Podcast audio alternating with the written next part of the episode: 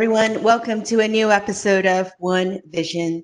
Joining us today is Daniel Simon, author of The Money Hackers. Now, if any of you have followed Brad's tweets, you would probably have seen a Twitter thread that came along with the book. Thank you so much for coming onto the show and being with us today, Daniel.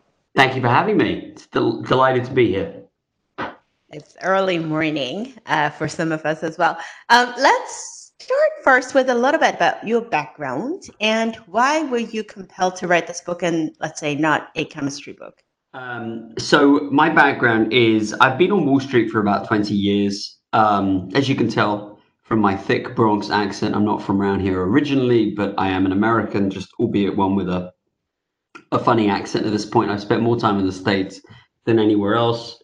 Kind of fell into finance by accident. I'm actually an English and French literature major. I'm not a, uh, a finance guy, although I've spent most of my career surrounded by finance guys, guys in particular, um, which is which is just one of the many problems.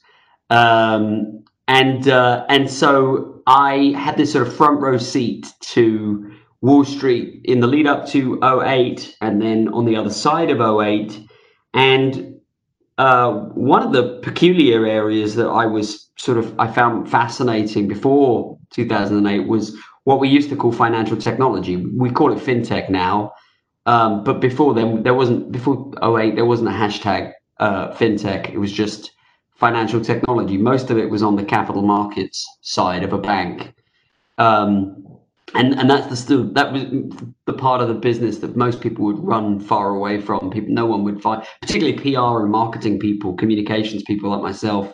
No one was very interested in low latency and algorithmic trading, but I found it really interesting, and so I sort of was able to carve out a pretty good um, niche for myself there, and that kind of evolved into what we understand as fintech today. Um, and so I, I, really got to see how technology transforms industries and in particular the, way that we interact with money. And, and that sort of led me to come up with the idea for the book.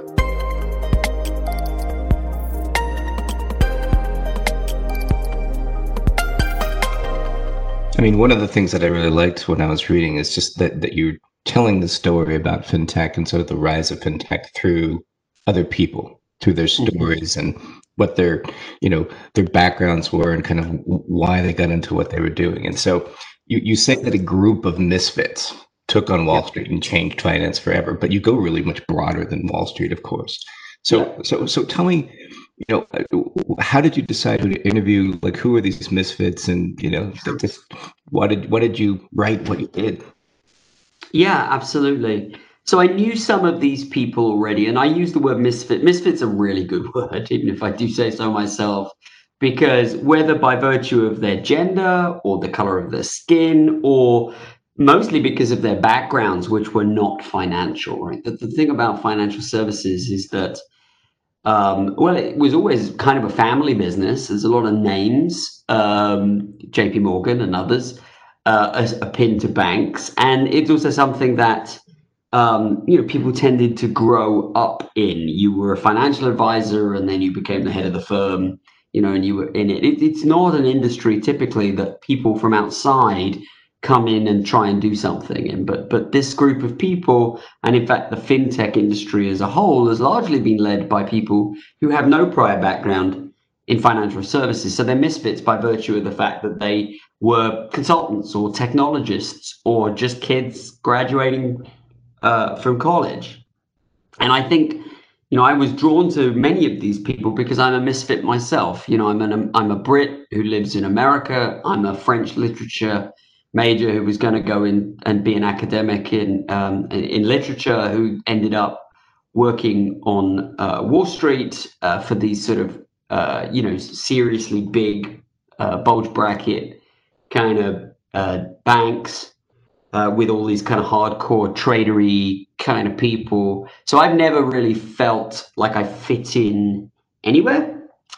Um, and uh, and so I, I'm I've always been drawn to people who don't feel like they fit in anywhere. And so uh, many of these people were were known to me or or I, I knew directly. And then as I got talking to them, they would introduce me to others um, uh, uh, who I found to be equally strange and weird in a good way.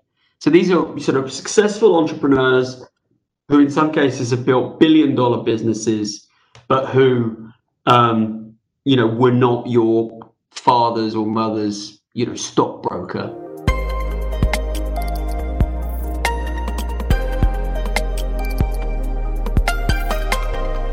I almost feel compelled. Why didn't we um, call the book um, "The Family of Misfits"? Maybe that's what we're going to call the episode. Um, what are some of the interesting stories that you heard, uh, like common themes that surprised you? Uh, well, I can tell you about the stories and I can tell you about the themes because they're sort of two separate. They're two. They're, those are two separate big chunks of discussion. So some of the stories, let me tell you about some of the stories that really illustrate the misfit quality of these people, right? So take someone like Ismail Ahmed. Um, he is the chairman and founder of something called World Remit, which is a remittance company. We don't talk much about remittances in the States because we're a really big country. But there's a lot of people who work in this country who are immigrants, like I was, um, who uh, for whom remittances, the business of sending money across borders, is really, really important. And if you go to other places around the world, it's even more important. There are entire the state, the Indian state of Kerala, gets about twenty something percent of its GDP from from remittances. Um, so this guy Ismail Ahmed uh, grew up uh, in Somalia. He was caught up in the Somali civil war. His family were on the wrong side of what today we would call ethnic cleansing. Um, he escaped uh, uh, Hargeisa, which was the, the capital that was under bombardment, in the wheelbase of a truck. Uh, made his way to Addis Ababa, where his brother sent him some money. That was his first experience of getting remittances. Um, uh, he actually had a scholarship to study uh, at the University of London so he went to the University of London, managed to make it there, and uh, once he found out that his family was still alive, he worked two or three jobs, picked strawberries, worked late nights to be able to send money home. And that was really where he first experienced the friction, what we would call friction today, and the cost of traditional remittance providers like uh, Western Union, right? and uh, and so he decided, hey, I'm going to dedicate my life to fixing this problem, uh, which he did, uh, and uh, uh, went on to sort of study this at the London School of Economics, and uh, rose to become the head of remittances for the United Nations Development Program, and that would be where the story, what would be where the story ends. That would be where the movie ends. If it weren't extra specially weird that while at the United Nations, he uncovered this um, financial scandal, became a whistleblower against the United Nations, was blacklisted from the industry, sued the United Nations in the international courts, uh, and won. And with the money that he got from that, he started World Remit, which is dramatically lowering the costs of remittances. So um, I already have the movie mapped out in my brain. Uh, uh, Jaden Smith is going to play him, you know, as the young guy getting out of uh, out of Addis Ababa, and um, uh, you know maybe Will Will his dad will play him older because it's a bit like Hotel Rwanda meets uh, you know Pursuit of Happiness. So you know, that's just one of the many people. And Bradley, you pointed out that we start with the people's stories, not the technology. As I said in my author's note, you know, come for the innovators, stay for the innovation. I, I make no bones about the fact that, you know, I, I'm a huge fan of Michael Lewis. Of course I am. We all are. This is what we do for a living. We're financial storytellers. So, you know, what Lewis does so well, particularly in The Big Short, is he takes something incredibly complicated mortgage backed securities and securitization. And he explains it to people through individual stories, the stories of the people who saw this coming. And, and I shamelessly ripped off that idea. Um, and I'm proud to admit it that if you want to get people to understand remittances or payment gateways uh, or peer to peer lending, you need to look at the individuals who brought you that. And it just so happens that the people behind this are kind of fascinating and funky. Another example would be a guy like Steve Streit, who created Green Dot. You know, as I said before, these people aren't out of traditional finance. Steve's first claim to fame was an, as an A&R guy. He created the category that we now know of as soft rock. Uh, so when he was working at Sony, they were like, "What is this music? It's not pop, but it's not hard rock." And he was like, "Let's call it soft rock." And a thousand soft rock radio stations were born. Uh, uh, you know, when you whether you thank him or, or hate him for it. Uh, so he made his money in in the music industry, and what he decided to do was credit cards for kids. He had this he had this great idea. We're gonna have we're gonna have prepaid credit cards for teenagers. Uh, he saw the rise of online commerce and he realized that kids were going to need a way to get online and pay for things. Um, uh, and it bombed. It was a terrible idea. Uh, so he, he had all these credit cards printed up. He spent all of his money that he made from the music industry on credit cards for kids, and he would put them in in 7-Elevens, and and no one bought them.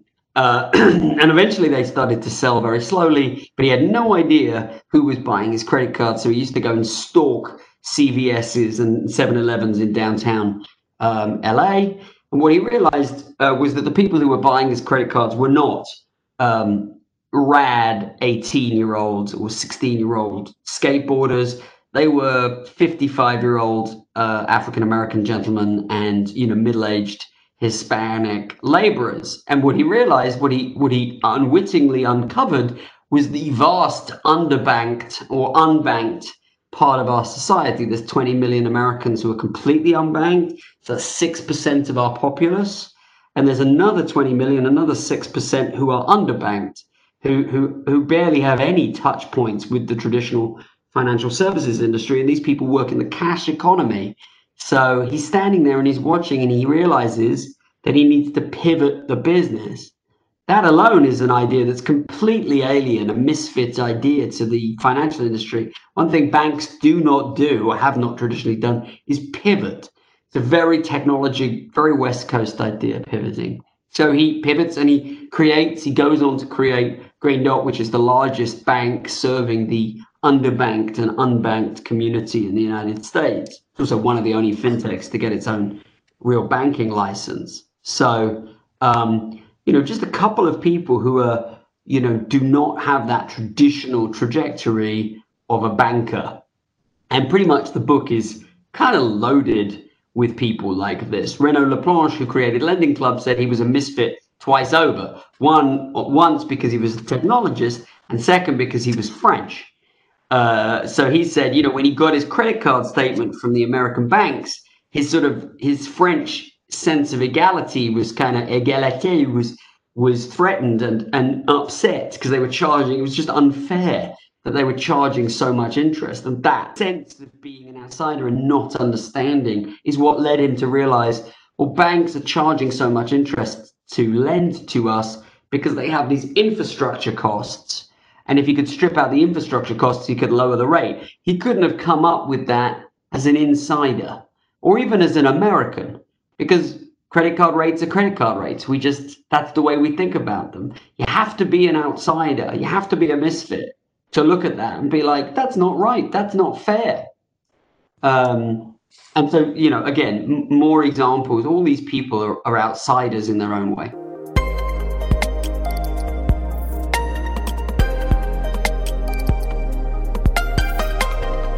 One of the things that that kind of struck me is, you know, there, there's so many of um, people that either I've interviewed on stage, like John Stein from Betterment here, or folks that um, have, you know, we've interacted for years, like Bill Ready, who, who founded Venmo and um, Braintree. And, sure. you know, I see in here, like, you know, Kathryn Petralia from Kabbage and others. There's there's fewer women which you know isn't too surprising given that the beginning of this especially 10 years ago there were fewer female entrepreneurs. Um, you've got a few in here. Um, you know, you you talk about you know sort of the rise of um, blockchain and distributed ledger, and you you have conversations.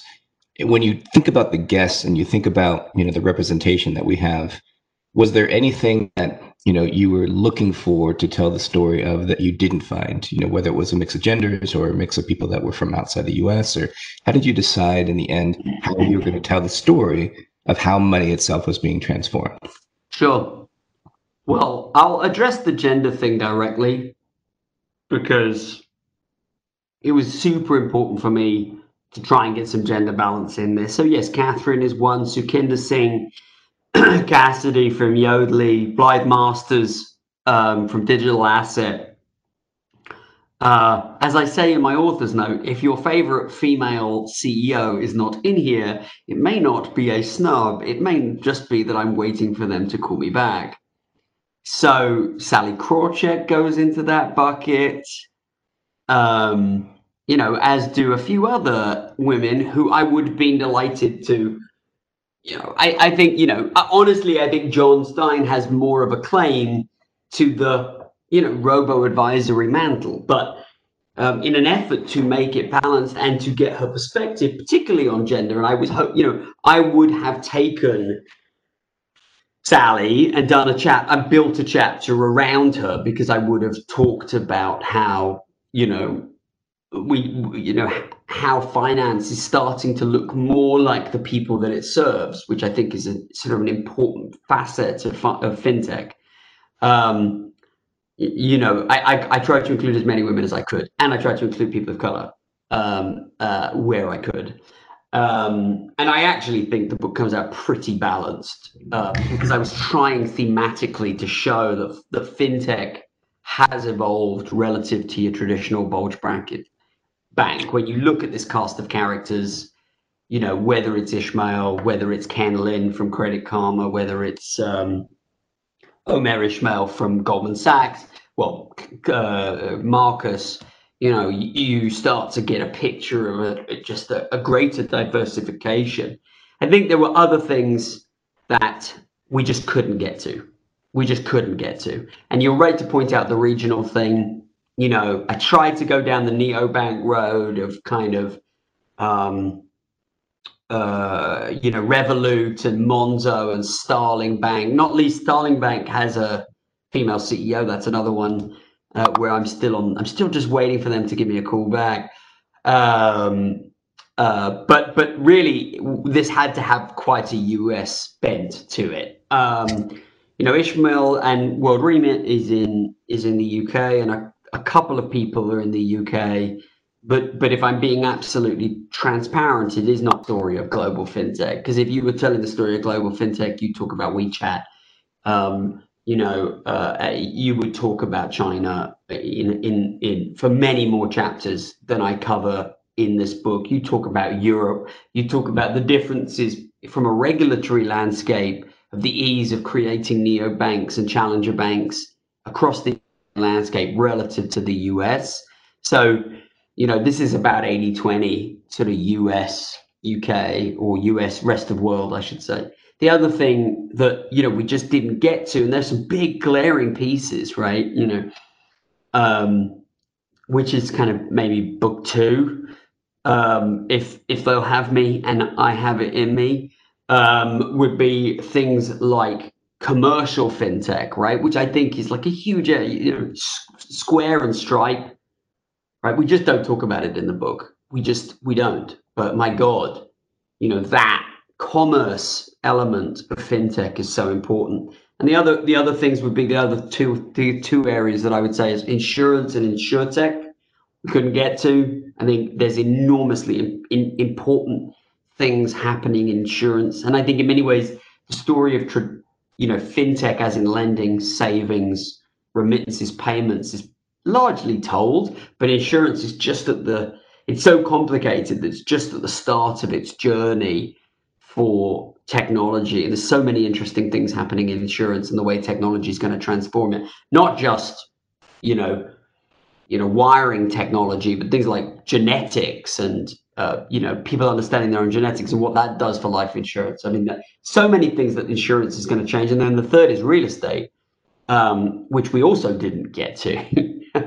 um, uh, and real estate is the world's largest asset class, and it's the most complicated. And so it's really, really just in its nascency from a from a tech um, transformation perspective. And we touch on it a little bit. We talk about Figure and some other places where you know there's you know home equity loans are using blockchain and others to kind of revolutionize the way that they do that but really just skimming the surface of those of those areas uh, uh, the way that we approached it was to look at the things that a bank has typically bundled, right? You know, we'll take your money and we'll look after it. We'll let you get your money out. We'll let you share your money with other people. We'll let you send your money across borders. We'll lend your money out to other people and give you interest on it. We'll let you borrow money from the bank. Um, we'll let you save and we'll let you invest in, you know, equities or other instruments uh, you know, in the future, right? So um, those are the areas, sort of lending, payments, remittances, savings, investments, and and the original idea was to take each chapter, take each piece of a bank, put it into a chapter, and find one person who represented that space, which of course was incredibly naive because there's not one person who represents a space. Can you talk about robo investing without talking about you know the growth of ETFs without talking about indexing, without talking about passive, without talking about John Bogle. No, you can't. And then you go to peer-to-peer lending um, with someone like Renaud Laplanche, who's fascinating, and he says, "Well, what are you doing about small business lending? Because Kabbage and OnDeck and these guys like Kathryn Petralia have done so much to revolutionize small business lending. So before you know it, you're kind of like, oh my god, this thing gets. I ended up doing over 150 interviews with people um, and each chapter has multiple stories. Uh, the way that we kind of circumnavigated that without turning this thing into the Encyclopedia Fintechia was to create little sidebars. So we did, so the, the story has big chapters. So we sort of picked our sort of um, A-list players, someone like Renaud and his story of getting fired from the company that he founded, sort of Steve Jobs style. You know, one weekend, Larry Mack and um, sorry, John Mack and and um, uh, Summers pull him in and uh, uh, you know and summarily kind of fire him from the company that he founded. Um, uh, and then to have these little sidebars with people like Kathryn, where it's just a few hundred words about how fascinating these individuals are. I mean, there's literally too many misfits to fit in this book.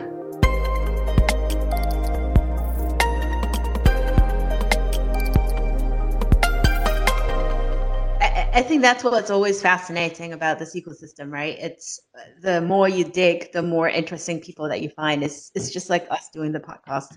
Every single time we talk to someone and we think about 10 other ones that we want to include in the show. Um, and and things keep evolving, right? Just like you're saying, there are all kinds of facets of, of fintech development in different regions. For example, um, uh, Ant is is filing for IPO, right? So that in itself was a fascinating story about how they evolved and how they came about and what they have done to propel the small businesses.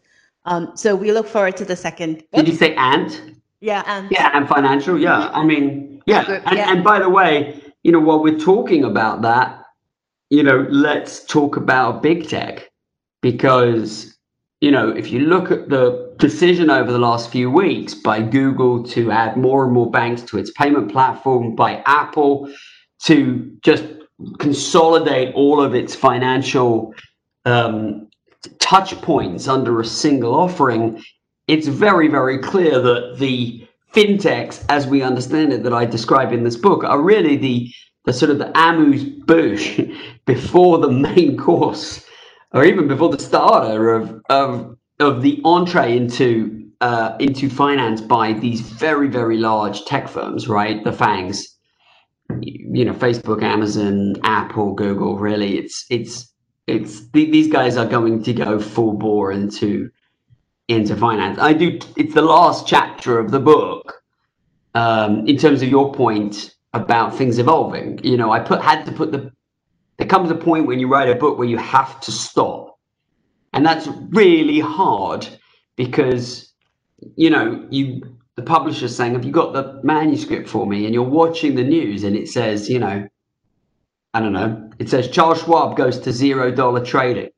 You, you see what I mean? One. Yeah, that was a big one. Well, you know, you can always build it up like an encyclopedia, right? This is um, volume one, and then there's volume two. Three, I could if I've got, if, as I said, if I've got it in me, I can if I can, if I can bring myself to do it.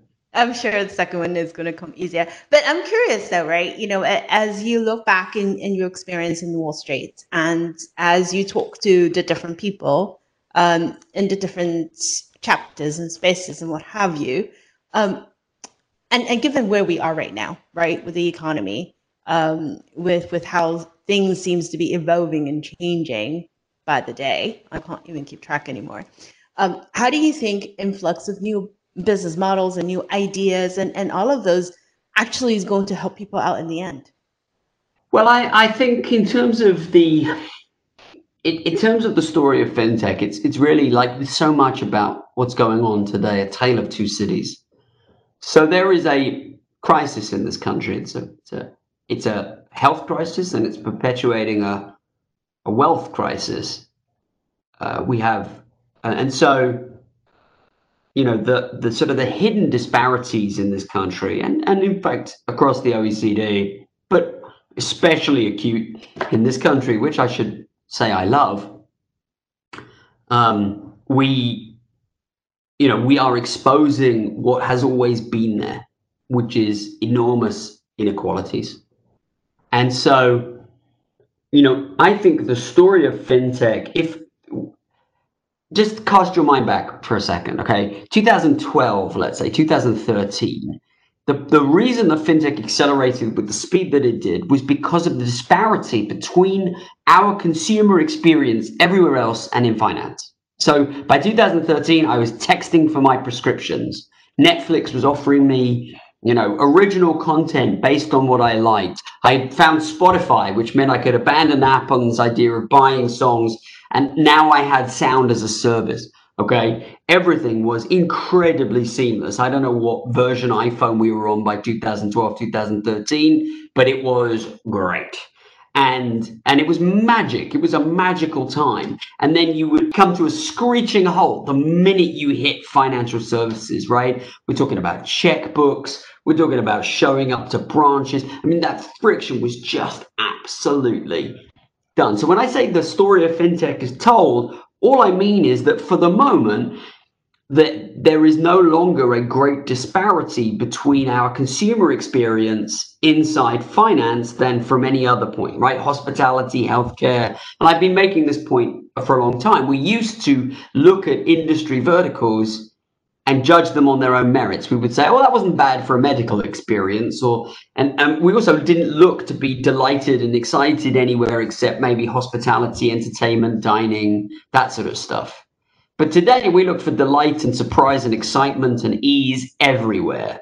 And I would argue that for the most part, for most of us urban, elite, you know, one percenters, white collar, um, you know, relatively affluent people, that experience is, you know, relatively on par with the other experiences we have, you know, like, you know, Amazon drones the sushi into my mouth and, you know, I send you money via Venmo or Zelle or whatever it is. It's, it's a relatively seamless experience. But that masks the reality for the vast majority of people in this country. So before this crisis, before coronavirus, 50% of Americans didn't have $500 in emergency savings. They could not withstand that kind of a shock, right? As I said earlier, 20 million Americans, 20 million Americans are completely unbanked in the cash economy entirely. Which, by the way, when um, when something weird like our current currency crisis, where we don't actually have coins, happens, it really impacts 20 million people. More people have cell phones in this country than have bank accounts. Think about that. And another 20 million are unbanked. That means they're not really experiencing banking in the way that I would argue most of the listeners to this podcast will. We, the, the platform economy, if you look at what happened last week with the decision in California around ride hailing and Uber and Lyft, you guys are there, so you should probably, you'll know all about this.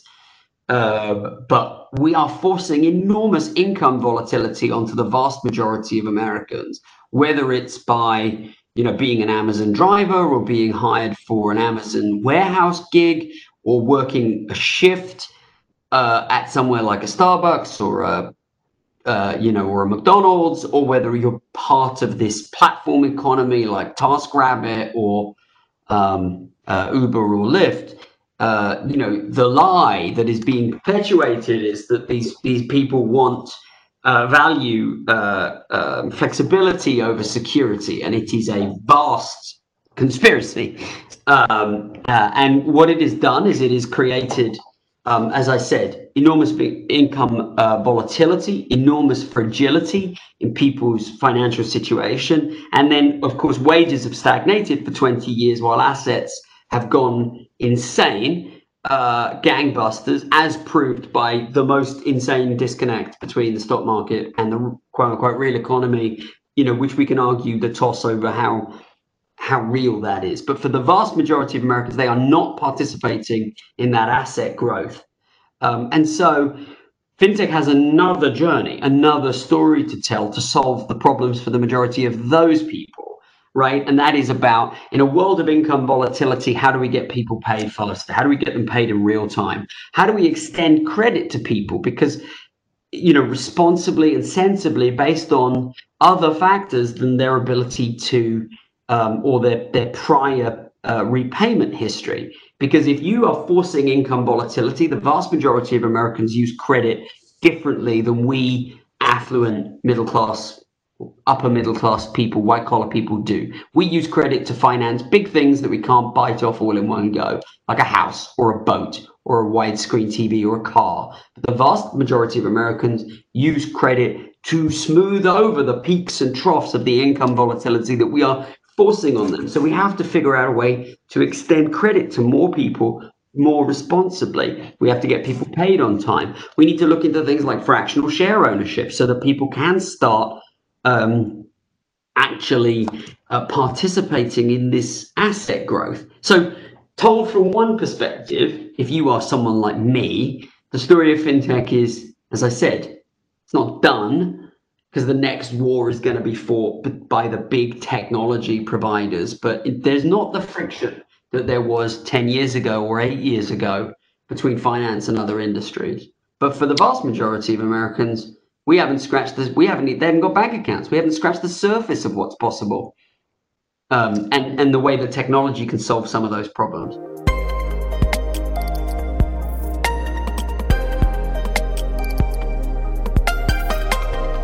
Yeah, so so we're talking to Daniel Simon. Uh, Daniel P. Simon is the website, or you could just go to Amazon to find the Money Hackers. One of the things I want to end with here is just this idea that um, financial technology is a story that you could ever really tell.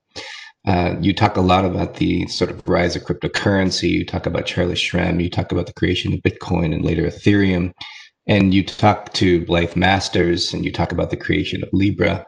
Um, you know, being being early in the space and investing in something there in Ripple and in Blythe's company as well, Digital Asset Holdings, um, it's interesting to see what happened to sort of the rise of cryptocurrency, blockchain, and distributed ledger technology within financial services. That alone is a story that we could talk about for another half an hour. Mm-hmm. But you know, I encourage people to read the book because I think that your your take on it is really interesting, and your take on sort of where things are going, uh, told through the story of people that are changing Wall Street and impacting Main Street, I think is incredibly important. So let me let me finalize, you know, the the, the podcast with this. You you touched on the people that you wanted to talk to in this book. If if you were to go and take that next part of the story, whether it's talking to people or telling the story, what do you want to write about next? How do you continue this thread and take it to what's next? Um, let's wrap with that. Sure.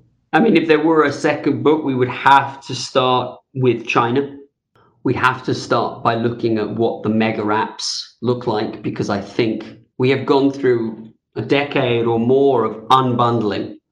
And, and the bank is the ultimate bundler. The bank is the branch and it sends everything into one place, right? And and what the iPhone and the App Store did in 08 was atomize that. It blew that apart uh, driven in part by West Coast mentality, venture me- mentality of do one thing really, really well.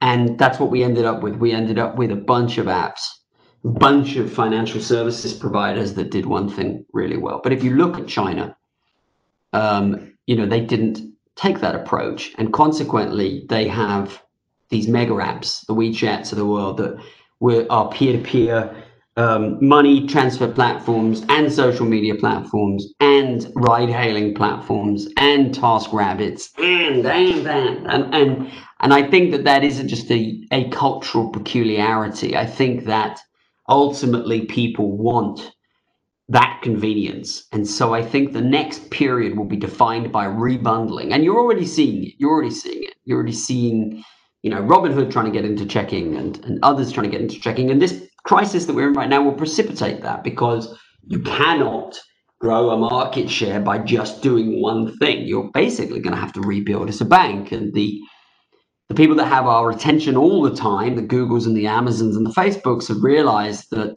you know they are sitting on the most valuable asset known to man, which is human attention. Uh, and so, if they, if anyone is going to rebundle effectively, they say, well, it might as well be us. And so that's why I would start book two with China, is because it's where I left off book one, and it's also you know where we can look a little bit to the future of what mega apps are going to look like in a, in a rebuilt financial industry as a single offering. Then I would talk about the big the big techs. Right now, we're in the middle of it. Right now, they're making, they're lining up their pieces on the board you know, and and they're getting ready. It's interesting, right? The the, the, the, the they don't need to make money in financial services. Uh, this can be a flywheel for them. This can be a separate thing. They want the data. You know, they have our search history and they have which ads we click on, and that's great data. But you know what's the best data is what we spend money on, right? And I always say, don't tell me what you believe, tell me what you spend on, right? Because that is the truest you know the truest way to know you. And now we're into some really kind of um, uh, westworld level. So you know knowing sorry maybe you can bleep that out. But um, uh, but but really knowing us down to our bone down to our marrow is where is, is our transaction data. And it's interesting that the banks have the data but they don't have our attention. The the big tech companies have our attention, but they don't have that data. And so there's a war coming, and I would definitely want to cover that. And as I said, you know, I look to your point about Bitcoin and blockchain. I don't think it's a, you know, will it, won't it? It's just a when conversation. You know, it's the same as the internet in 1997. You know, people were not wrong to say ubiquity first, revenue later. You know, we'll reach massive scale, we'll transform.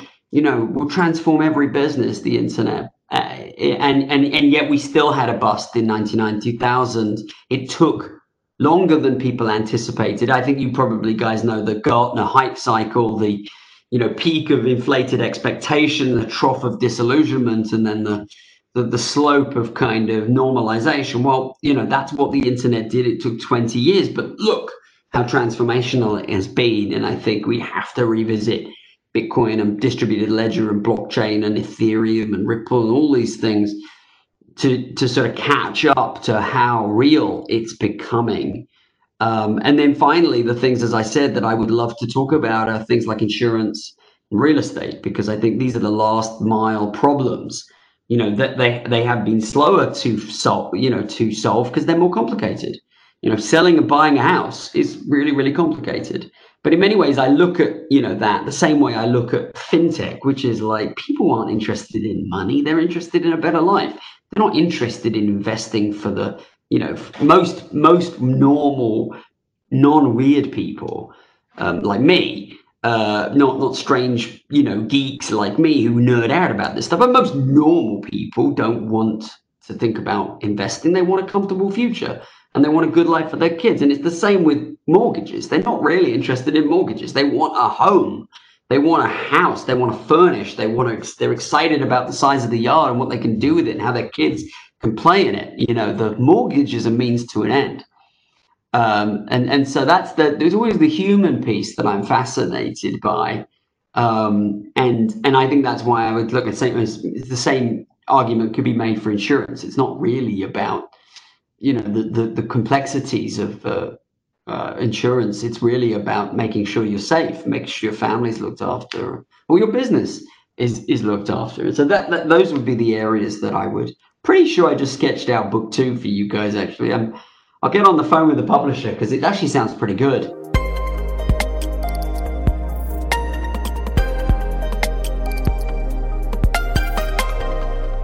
actually, what I would say is, um, uh, in, in, the very beginning, when you were talking about China and super app, I would urge you to also take a look at what's going on in Southeast Asia and India as well. Um, oh yeah, that is a good threat. People don't realize that ASEAN has a billion people, right? The the non-China part of APAC.